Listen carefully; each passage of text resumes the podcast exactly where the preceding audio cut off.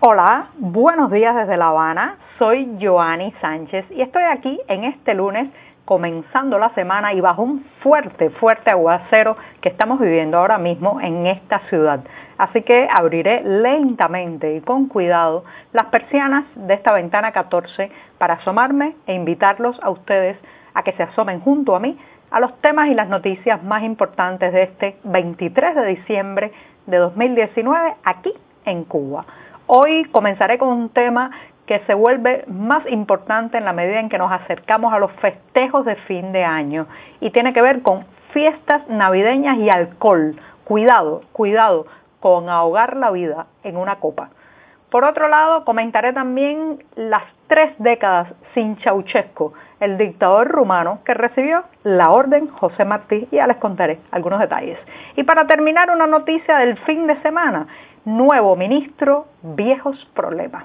Y bien, ya he presentado los titulares y ahora voy a pasar a revolver para tomarme el cafecito informativo. Ya saben que de lunes a viernes comparto junto a ustedes este cafecito recién colado, breve, un poco o bastante amargo, como saben que me gusta a mí, pero siempre, siempre necesario. Después de este primer y largo sorbito del día, les recuerdo que pueden ampliar todos estos temas y estas noticias en las páginas del diario digital 14 y medio que hacemos desde dentro de Cuba. También advertir que durante toda esta semana, hasta el viernes estaré, estaré publicando sin pausa y sin día feriado esta ventana 14. Y con eso, con eso me voy al primer tema que ya les dije, es una reflexión eh, que eh, he querido traer a este podcast, a este programa, a partir de que se han ido acercando cada vez más pues los días de los festejos de fin de año. Eh, como saben, estos festejos de diciembre están de vuelta y a pesar de la crisis económica, por estos días muchos, muchos cubanos harán un esfuerzo para cenar con la familia y también para poder brindar, ¿por qué no?, por el año que está a punto de comenzar. Hay pocas expectativas, mucha incertidumbre, pero de todas maneras este ritual familiar la gente lo vive como una posibilidad para reanimar la esperanza. Las bebidas alcohólicas serán parte inseparable de las fiestas navideñas, pero también, cuidado, se convertirán en un ingrediente que traerá más de un problema y generará más de una tragedia.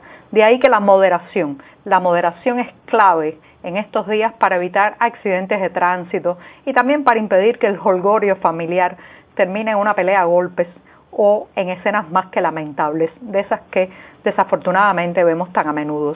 A menudo. Pero ¿es el alcohol un problema en Cuba solo en las jornadas festivas? Lamentablemente no.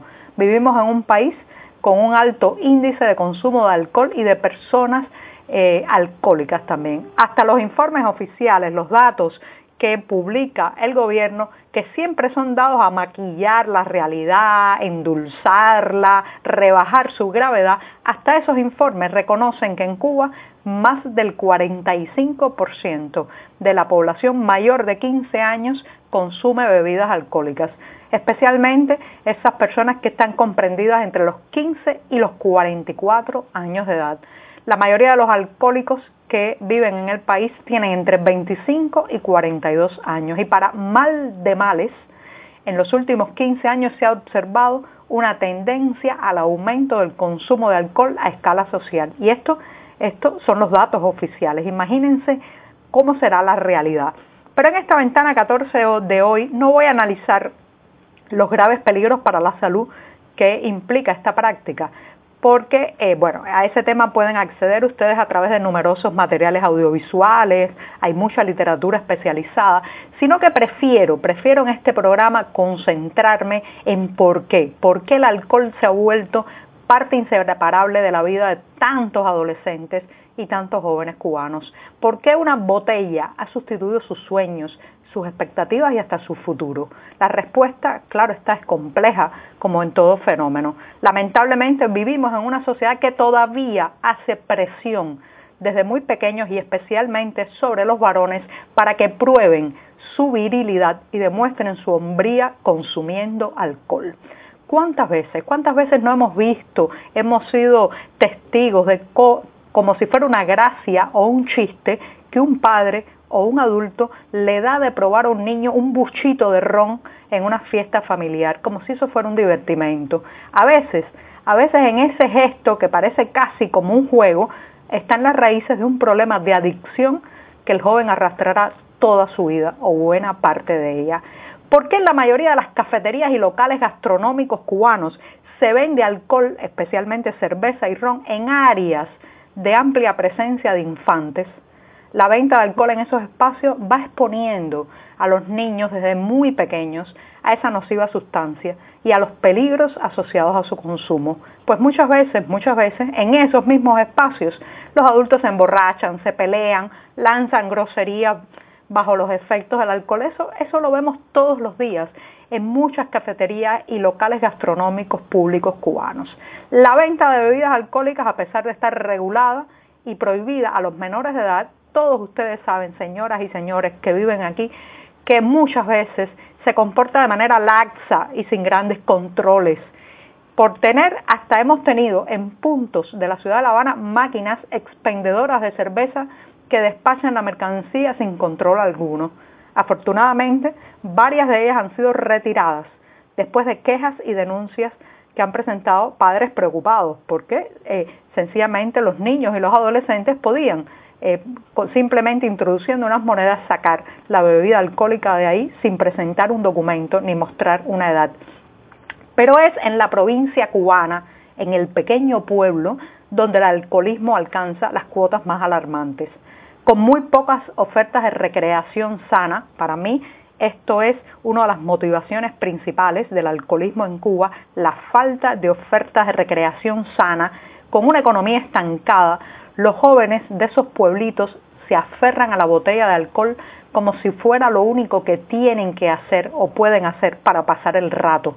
Esta es una práctica que termina lamentablemente, abultando las estadísticas de accidentes de tránsito, los hechos violentos y las peleas callejeras, pero que también destruye el futuro de esos jóvenes, porque desde que se levantan hasta que se acuestan, ¿cuál es su mayor objetivo? Conseguir un trago que llevarse a la boca. Quedan en pausa los planes, las esperanzas, el civismo y hasta la rebeldía, porque toda la vida gira alrededor del ron, el aguardiente, el lager o lagarto, como se le llama popularmente a la cerveza. A eso, a eso hay que agregarle que con alambiques clandestinos se destila mucho alcohol proveniente del sistema de salud pública y los cubanos han creado pues bebidas, las bebidas de la necesidad, entre ellas la tristemente célebre chispa de tren. Pero también, también hay un amplio mercado negro de ron extraído de las fábricas estatales y que por estos días de festejos, claro está, aumenta la demanda y también crecen los peligros, porque se trata de una mercancía muchas veces manipulada y adulterada, así que cuidado, mucho cuidado. Hay quienes aseguran también que el protagonismo del alcohol en la vida cubana ha estado incentivado por el propio oficialismo, que además de pan y circo, ha utilizado convenientemente la venta de cerveza a granel y de ron barato para movilizar cientos, miles de personas cuando hace un acto público, pero también, también trata de mantenerlas concentradas en llenar el vaso de alcohol antes de que cuestionen, critiquen o señalen el orden de cosas imperantes en el país. Todo, todo puede ser. Lo cierto, lo cierto es que el alcohol se ha vuelto para muchos jóvenes cubanos una tabla de salvación a la que se aferran para aliviar su frustración personal y social en la compañía, en esa compañía que llena el vacío de la falta de expectativas y de esperanzas, en una especie de alivio para enfrentar la dura realidad de cada día. Lo que pasa es que en lugar de que la realidad mejore después del primer sorbo de alcohol, todo empieza a empeorar y a deteriorarse. Por eso, por eso en estas Navidades brindemos por el año que llegará, pero hagámoslo con mesura y con responsabilidad. No vale la pena, créeme, no vale la pena ahogar la vida y los sueños en una copa. Y bien, eh, terminado este primer tema, me voy rápidamente a Europa, sí, salto el Atlántico, viajo en el tiempo y me voy a concentrar en eh, el suceso de hace 30 años en Rumanía con la muerte del dictador Nicolae Ceausescu. Pero antes de eso, antes de eso me voy a dar un segundo sorbito de café. Lo revuelvo, todavía está algo caliente.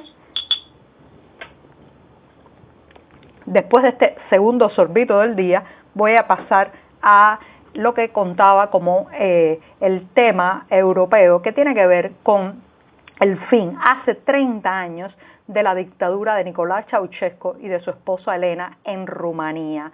Esto, es una efeméride que pocas veces encontrarán en la prensa oficial cubana, por eso he querido traerla hoy a esta ventana 14, aunque no sea una noticia de la isla, pero sí está relacionada con la isla porque en aquella Navidad de 1989, cuando una sublevación ciudadana apoyada por el ejército puso fin a ese reino de terror miseria y falta de libertad de Nicolás y Elena Ceausescu, pues en ese tiempo la prensa oficial cubana y el discurso oficial cubano apenas, apenas mencionó lo que estaba ocurriendo en las calles de Bucarest.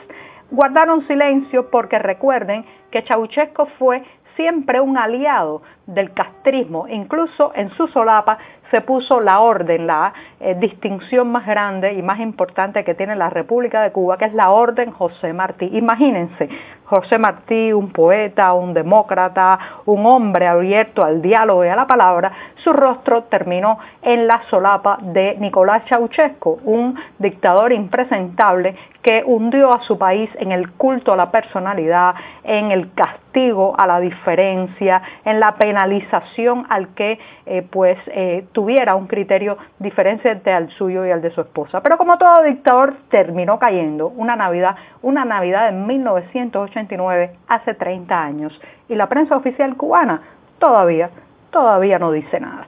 Y bien, con esto me voy rápidamente al último tema. Este fin de semana, como saben, fue nombrado finalmente el primer ministro cubano. No fue ni mujer, ni tampoco mestizo, como se eh, comentaba en las calles que podía ser para cumplir ciertas cuotas de género y de raza que tanto faltan en la cúpula cubana, sino que el elegido es un hombre de 56 años el señor Manuel Marrero Cruz, que hasta entonces había sido ministro de Turismo. Mucho, mucho habrá que hablar de Marrero en los próximos días.